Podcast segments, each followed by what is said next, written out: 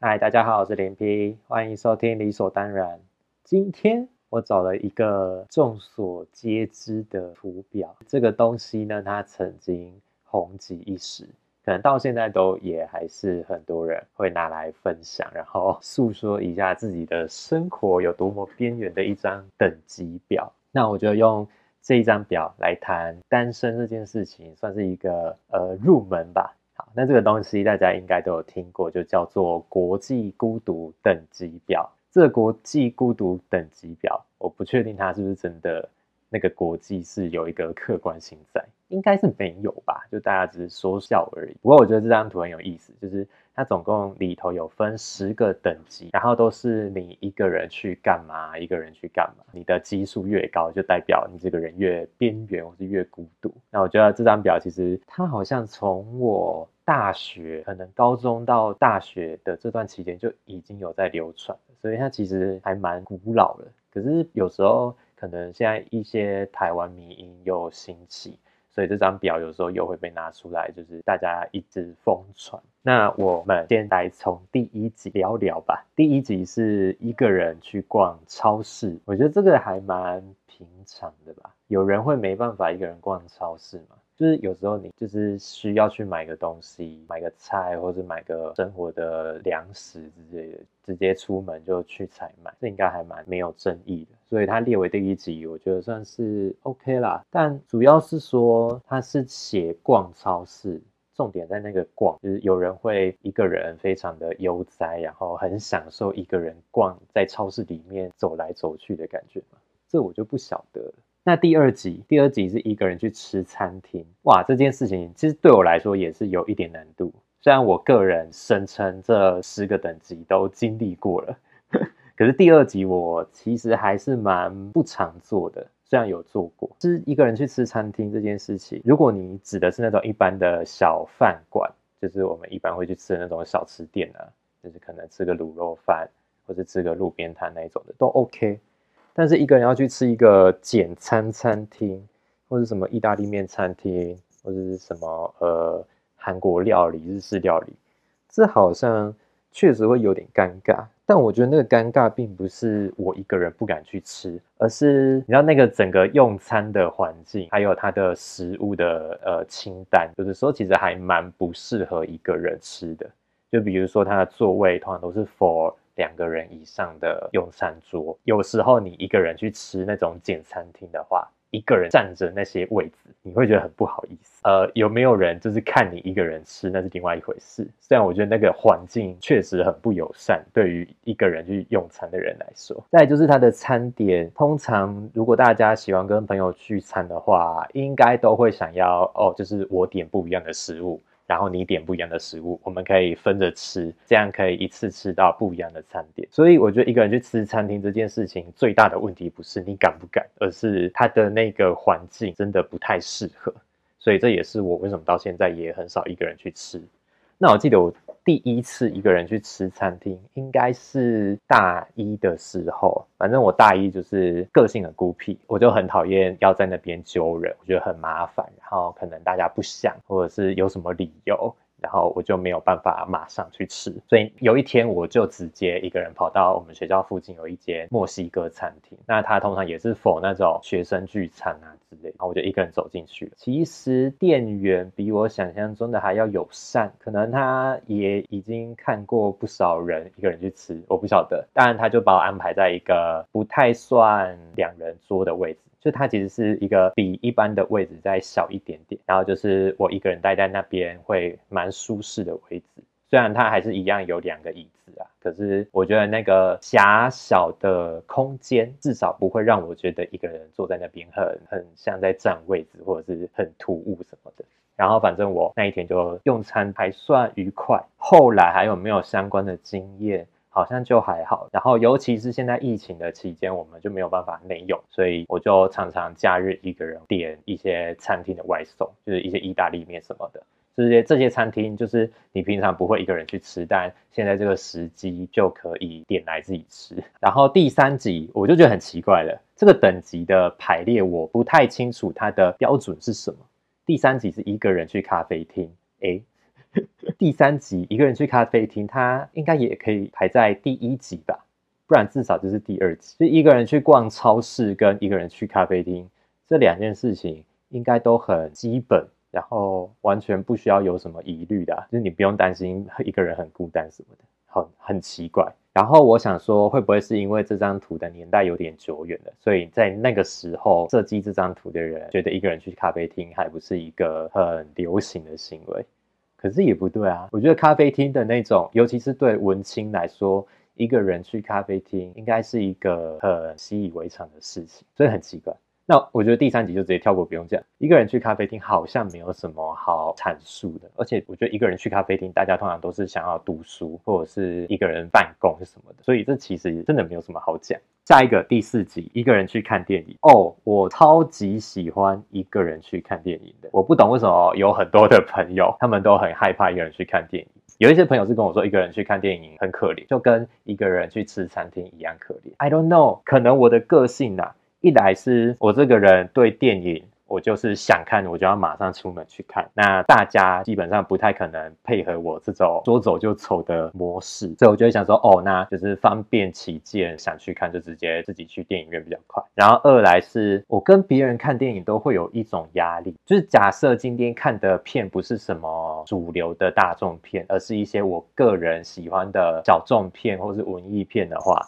我就会很担心跟我一起看的那个人，他会不会不喜欢？就是如果他平常没有看这一类的电影的话，我今天带着他一起来看这部电影，我好像就要承担那个他不会喜欢，或者是这部电影很雷，害他浪费钱的这个压力。然后我有跟我朋友谈过这件事，他们觉得我想太多了。可是我就是觉得啊，会有这种无形的，你好像必须负担一下，今天你推荐他来看这部电影，结果他不喜欢。的这个这个成本，再来是我也有遇过一些跟我一起看电影的人，他们很喜欢在电影的中间，然后一直想要讲话，或者是跟我聊一些话题。虽然通常都不会讲太久啦，就可能就一两句话开开玩笑带过而已。可是我这个人就是对于看任何的戏剧、卡通、电影这种影视类的东西，我都会很专注的在看。因为我很想要注意到那些小细节，不管是台词、运镜啊，整个剧本的脉络跟结构，可能这是一个呃念研究所的通病吧，就是你会很想要去做一个文本分析，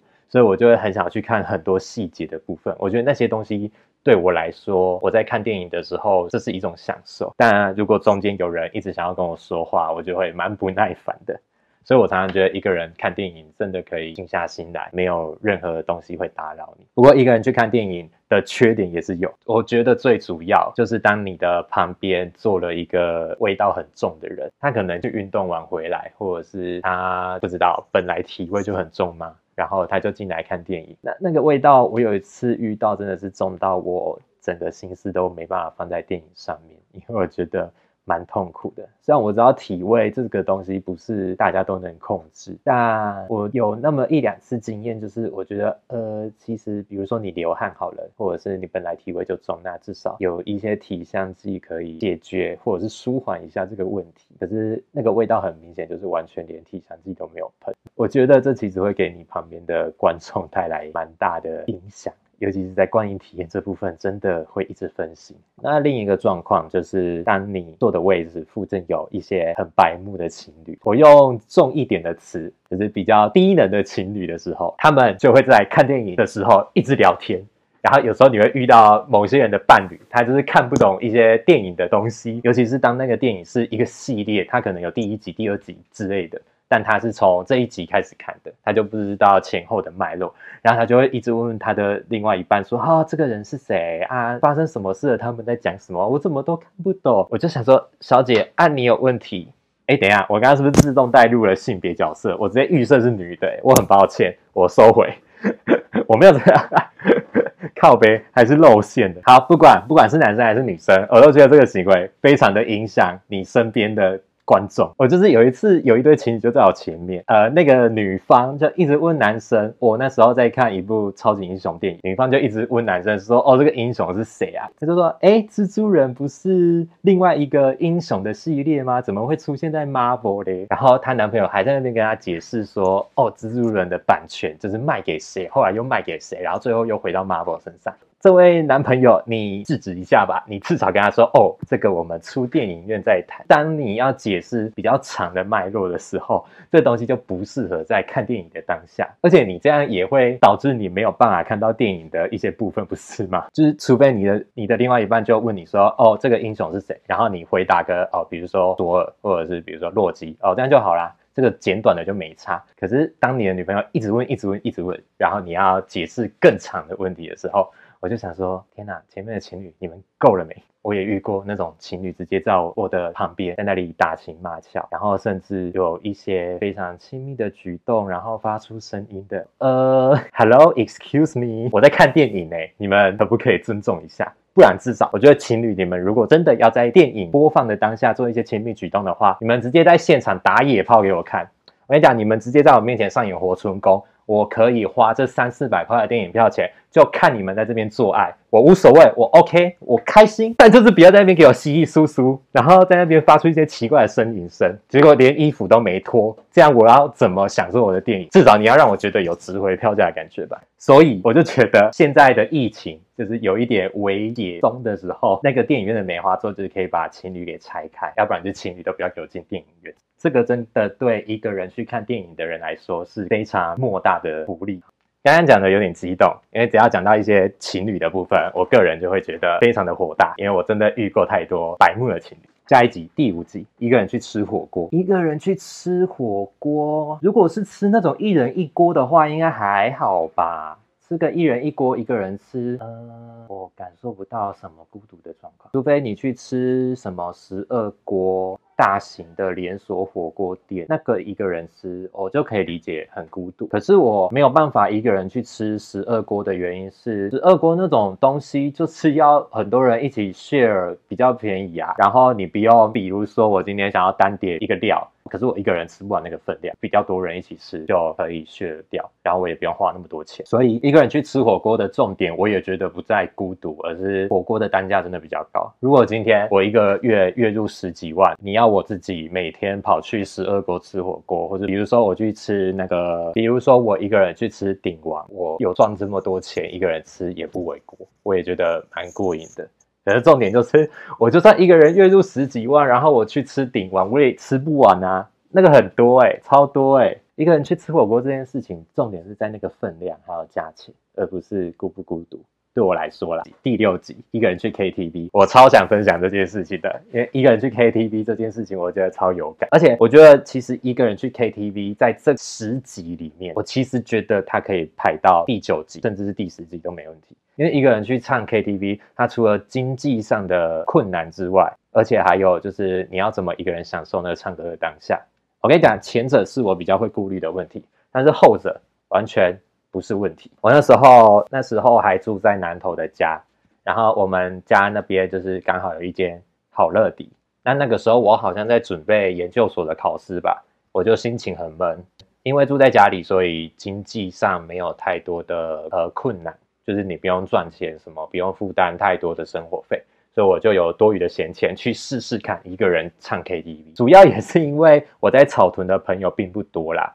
我没有办法就是随便揪了人就走。那我就想，好啊，那不然就一个人去唱 KTV 试试看啊，又不是不行，又不是不敢。好，那我就一个人去好乐迪，然后他开了单人的包厢给我。那时候他在问我说几个人的时候，我跟他说一个人，然后他还问我，你确定吗？因为一个人会很贵哦。因为你要付包厢费，还要付呃一些基底的开销。我说哦，没关系，就是我有钱，我没有这么讲，我没有说我有钱呐。我说反正就不是问题，你就开给我这样。好，然后我就一个人进去唱。那一个人唱歌其实有一个比较尴尬的点，就是我不是一个很会唱歌的人，所以其实当我点了大概连续四五首歌这样子唱下来，我很快就哑掉了。然后很快就锁喉了，所以其实到后面我几乎歌都是在用倒唱的方式，可是倒唱也没关系啊，我就是想来听音乐，然后我想随着音乐自己一个人在这个空间里面摇摆。那重点就是我在我好像播了一首蛮嗨的歌，可是我忘记我播什么歌了。反正那时候我就很开心，然后一个人就是站在沙发上面就是劲歌热舞这样。后来服务生就突然进门，你知道你们都知道好乐迪的包厢，它的门不是什么门把或者是门锁式的。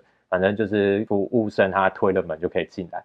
但那时候服务生推门进来要跟我收费的时候，他就看到我一个人在沙发上面扭屁股。我当下真的是傻眼，然后我觉得服务生也愣了一下，那我就观察到他的嘴角一直维持在一个要抽动不抽动的状态，他好像也是在忍笑，只是我很明显的感受到，呃，服务生虽然对客人要保持微笑，但他的微笑真的是有一种一直在忍的感觉，他绝对是心里在想说，天哪，这个人怎么一个人在这边自嗨，也太可怜了吧之类的，反正我就很尴尬，停止我的动作。然后拿了钱给他，就这样结束了这个尴尬的回合。所以这是我一个人去唱 KTV 的经验。下一集第七集，一个人去看海。一个人去看海，这对我来说也是蛮稀松平常。现在不是啦，现在比较难一个人去看海。可是我以前在高雄念大学的时候。因为我是住在比较市区，就是三民区那附近，所以其实要去博二或是要去西子湾，我骑个机车骑二三十分钟就可以到了。那其实就是很近，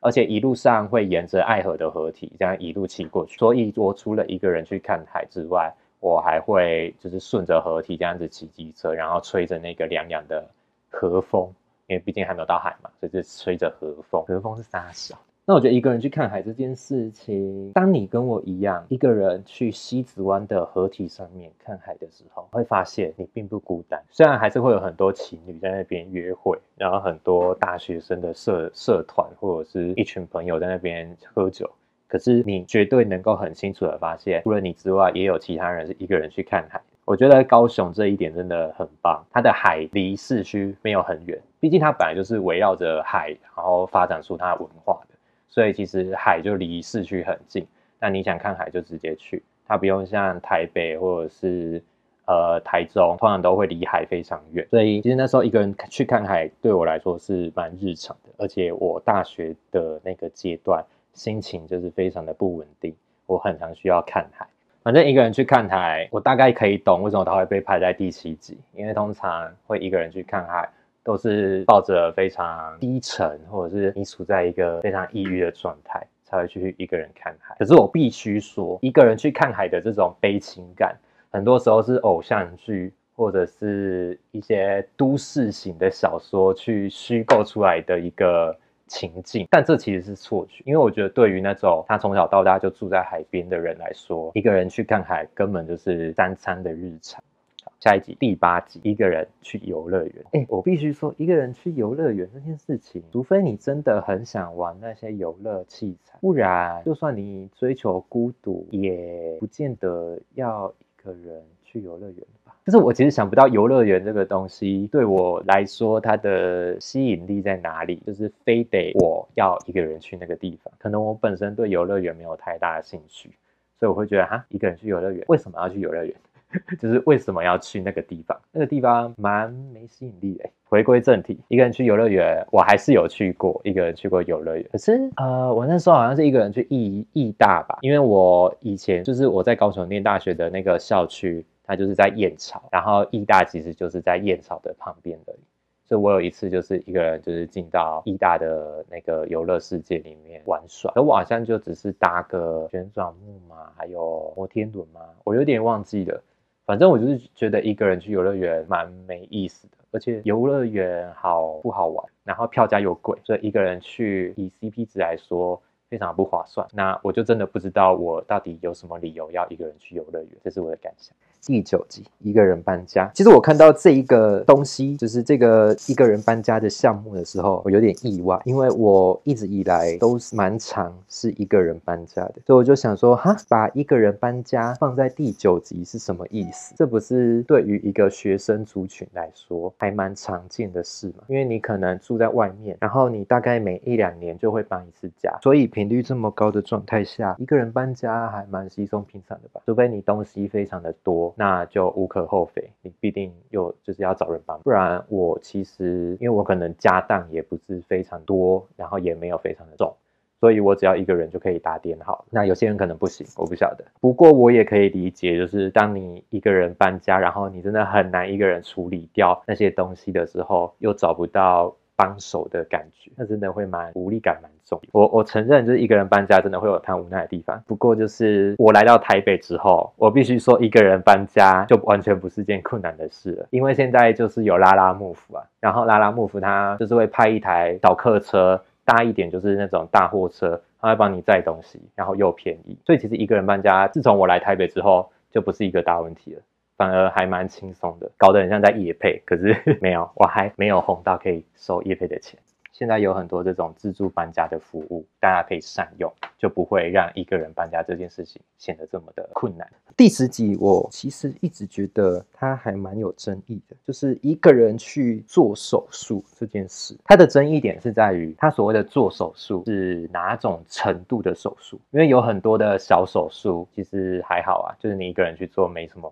问题吧。我去拔智齿，我也算是一个人去做手术啊。然后我去做一些呃医美的。比如说我打镭射，它也算是手术啊。就是你手术小可以小到这么小，小到你一个人去挂号看医生，然后动一动就没事了，这没有什么孤独感可言。那大的话，譬如你得癌症要开刀，或者是身体的内脏什么器官出问题要进手术房，可是这个也不太可能一个人可以去做吧？因为我记得这种非常大型的手术。你至少都要有家属签一些同意书，有的没的，就是比如说有紧急状况的话，至少联络得到家人，或者是家属可以帮你签署一些同意书，让你遇到状况的时候可以做紧急的处理。所以你其实也不太可能一个人去做手术，是吗？如果认知有错的话，也欢迎大家可以提供咨询纠正我。反正我就是要说，这个第十集它是一个蛮有争议的事。那我如果可以少到就是我刚刚说的，比如说你去拔智齿那种也算的话。那我这个国际孤独等级表，它也算。不过我的案例比较特别，这个涉及到一些个人隐私。那么这十个孤独等级讨论完，你就会发现，对我这个人而言，我能不能去做这些事情的考量，基本上都是在经济上面的考量，而不是做这件事情呃丢不丢脸或是孤不孤单。因为对我来说，它上面举的这十级，好像我只要处理掉浅的部分，那大致上都没有什么问题。那像是什么去吃火锅那种，就你一定要很。多人 share 那些材料的部分，那个就一定要很多人吃。然后像你一个人去做手术，如果是大手术的话，你肯定要有家人帮你签一些同意书，才可以顺利的进行。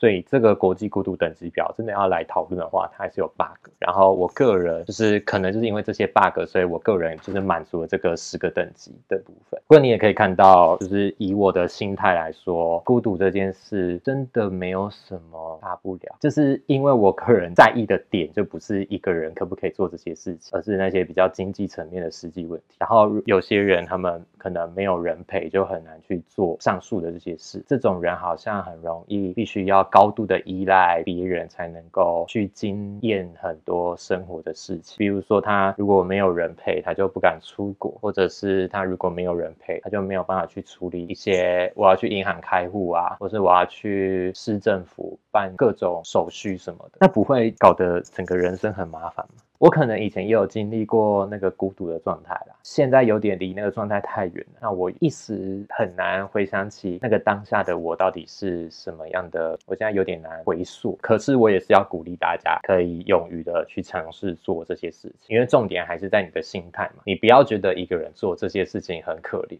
而是很悲哀，需要别人的同情。那其实一个人做这些事就不会有什么太大的心理障碍，因为我也是练习过来的，我不是一开始就这么坦然的可以一个人做这些事，尝试了之后才发现一个人做这些事情还是有它的乐趣在。那今天分享这个孤独等级表，也是要照应到单身这件事情。就是我觉得做一个人做这些事情，就是你在单身的时候蛮容易会遇到的，尤其是我们现在。长大有一点呃半出社会的状态，可能你的朋友都不是那么弹性的可以赴约你的邀请的时候，你就会在一些当下很想要马上做某些事，那找不到人，所以你就得一个人去做。可是这个不是件坏事，当你可以把这些日常的娱乐练习着一个人去做的时候。你可能哪一天遇到了很严重的事情，要一个人处理，至少不会调试不过来，或者是你不会马上就被击垮。就我觉得一个人是一个日常练习啊，因为我们都太想要找到一个伴侣，